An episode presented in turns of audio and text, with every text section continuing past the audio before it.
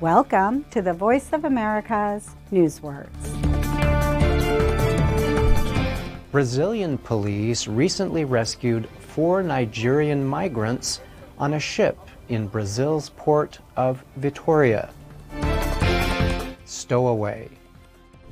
The men survived 14 days on the cargo ship by hiding on a large piece of steel. After 10 days, they had no food. A shelter worker in Brazil said this was the most dangerous case of stowaways he had ever seen.